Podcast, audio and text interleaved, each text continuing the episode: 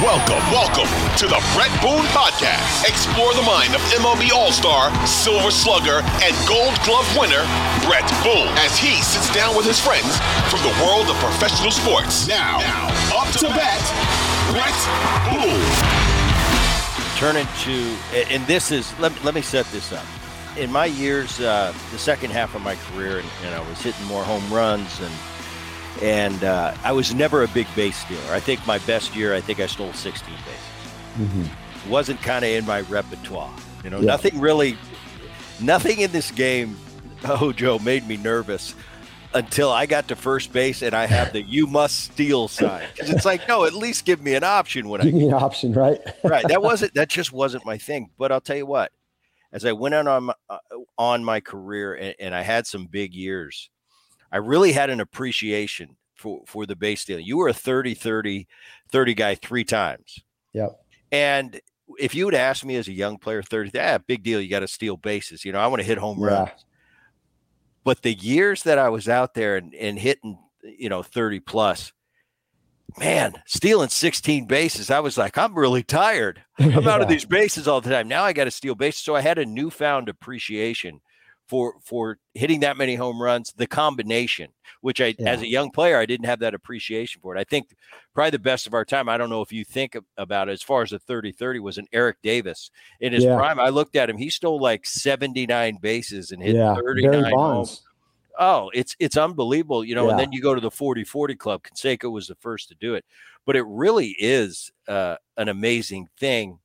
Talk about your thought process going in was that something for you? You knew you were capable obviously of doing it but is it something uh, when the season started we all have our markers. I always thought uh, you know back in our day it was 300 it was 20 plus home runs it was 100 rbis those are all benchmarks.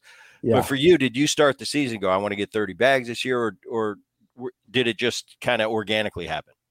So to, to go back to the beginning um, briefly just to touch on it. That was one of the things about Davey that was so good is like Sparky would never let me run on my own.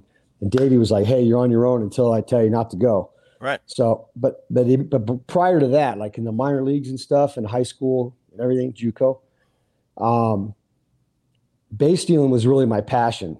That's something I, I wanted to steal bases more than I wanted homers. Homers were to me you know, I, and I tell this to kids when I teach, you know, home runs are line drives you just miss, right? And if you can think about it like that, then it's going to make you a better hitter. But if I'm trying to go for the elevation, you know, the pull or whatever, then I'm not going to be a very good hitter. I'm not going to be on base much. And I remember when I was a kid reading Baseball Digest, and I forgot who it was, said, it might have been Rickey Henderson, said, if they're going to walk me, I'm going to make them pay. And right then I'm like, yes, I want to, that's what I want to do. I want to be that guy. So I loved running and I made a science out of it. I worked on it like crazy. Being successful, the rate was important for me. I wasn't going to be the guy that steals 30 and gets thrown out 30 times. That ain't good enough. I was going to be a 30 and a, you know, a 10 log, maybe something like that. But I was going to, that's, that's, that was my, that was my passion. Whenever I got in trouble offensively, I was not afraid to take the walk or drop a bunt down, get on base, try to steal and get and score a run. If you could score a run or drive in a run, at the end of the year, you're going to be a valuable player. And so that's all I wanted to do was get on base, score a run, or drive in a run, either one. And so to me, getting on base was much easier and perfecting that. And so, boom, I just took it from there. I mean, Davey, Davey let me go, and um, you know, I got the opportunity with that to throw when I my first 30-30 in 87, that winter the winter prior after the World Series and Ray Knight had signed was not coming back. Um, the media was asking me, they're going, so what are you what are your expectations next year? And I'm going, well, I think I could steal 20 and hit 20. You know, that that's a reasonable goal.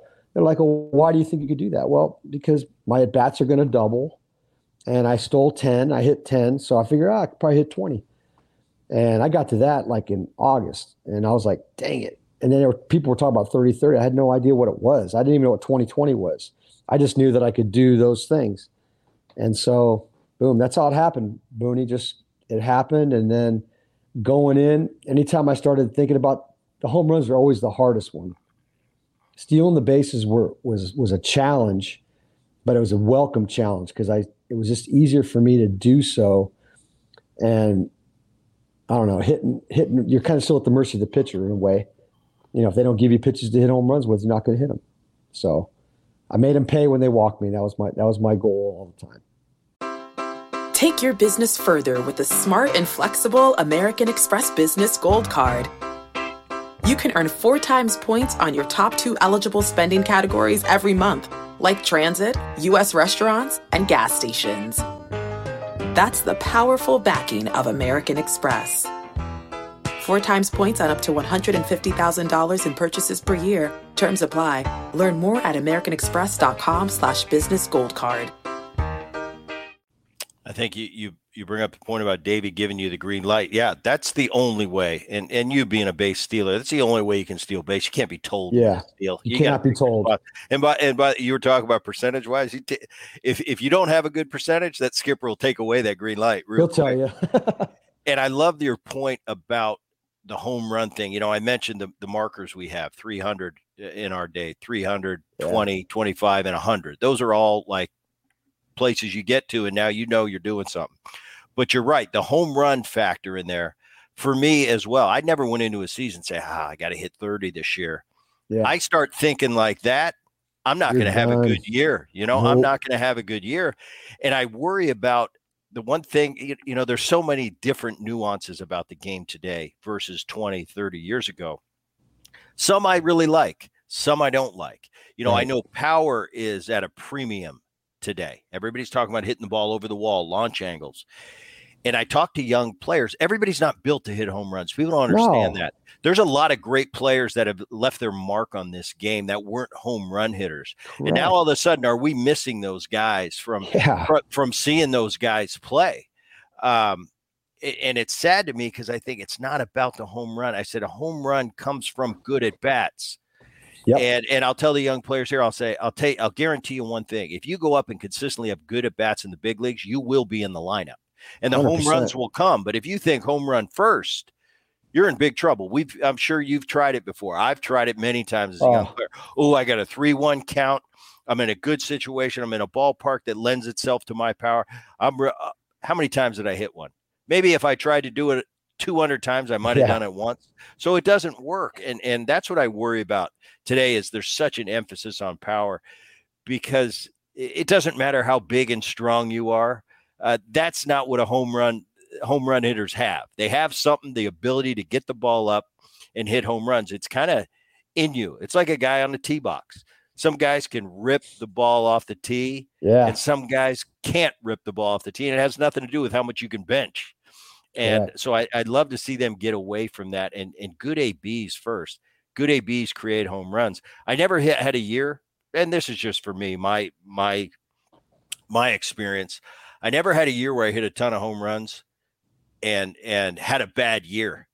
But yeah. I had a lot of years where I had bad years and I didn't hit any home runs. Yeah. Or or, or very few because the home runs came of a result of good at bats. It's so, a result anyway, of yes. I'll get exactly off my right. soap. I'll get off my soapbox. no, dude, I like. I mean, I, I, like hearing it. I mean, I, I look at your your Mets years. I mean, you had some big years 36, 24, 36, 38 uh, homers and 32, 23, 41 bags in in 89. Oh, uh, 34 and 30. I mean, it's we, we mentioned at the top of the show, June 3rd, you're going into the uh, the Hall of Fame. I'm thinking after going through your numbers, I'm like, why is it wait? Why has it been 29 years? It took a long time to get him to get him in. Before I let you go, I want to talk about what it meant for you being a Met, especially in the heyday in the yeah. in the 80s, uh, playing in that city, dealing with the New York media. And yep. a last part of that question is back then that was before interleague play started. So you didn't Correct. play the Yankees you no. didn't play the Yankees. Was there a rivalry, or or kind of as we are as players? Yeah, the the media and the city likes to make it a rivalry, but as players, we don't really give a crap. Well, there, there's definitely definitely was a rivalry. Uh, we didn't play the Yankees hardly at all, even in spring training. It was one of those things that ownership just never did. As far as like being a Met, I, I felt incredibly fortunate to be to be a Met. When I was with the Tigers, and you know, Sparky was the way he was, and I felt like I wasn't being it left. I wasn't getting an opportunity to grow. Although it doesn't mean I wouldn't do it his way. I would. I would. I would do it Sparky's way. But I just felt like something was missing, you know. And you know that feeling. You're just like, man, mm-hmm. something's just not right. And so, you know, getting a chance to go to New York, and then all of a sudden, everything the skies lifted. It was like, okay, it's a sunny day out now. I get to go to the National League, where, where I've always been a fan of the National League, because pitchers were very aggressive. Uh, hitters were on base. They were running. It was AstroTurf. There was all kinds of cool stuff, you know. The ballparks were newer. And that's just, it was it attracted me. And so when I finally got a chance to get over there, it was, it was a dream come true, first of all.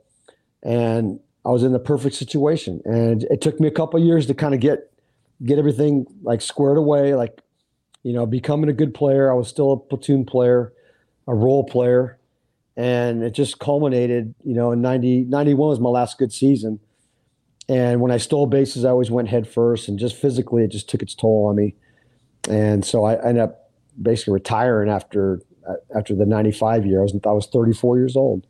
I just couldn't couldn't do it anymore to that level. And so i'm very fortunate to be a part of that organization and they get a chance to coach there and see some really great players come up and have a hand in them. And I'm just I'm just thrilled. So I feel very blessed. Um, you know, you never know what's going to happen. You know, things you could be in a bad situation, but you never know what's going to happen the next day, or what phone call you're going to get, or what door is going to, you know, be someone's going to be knocking.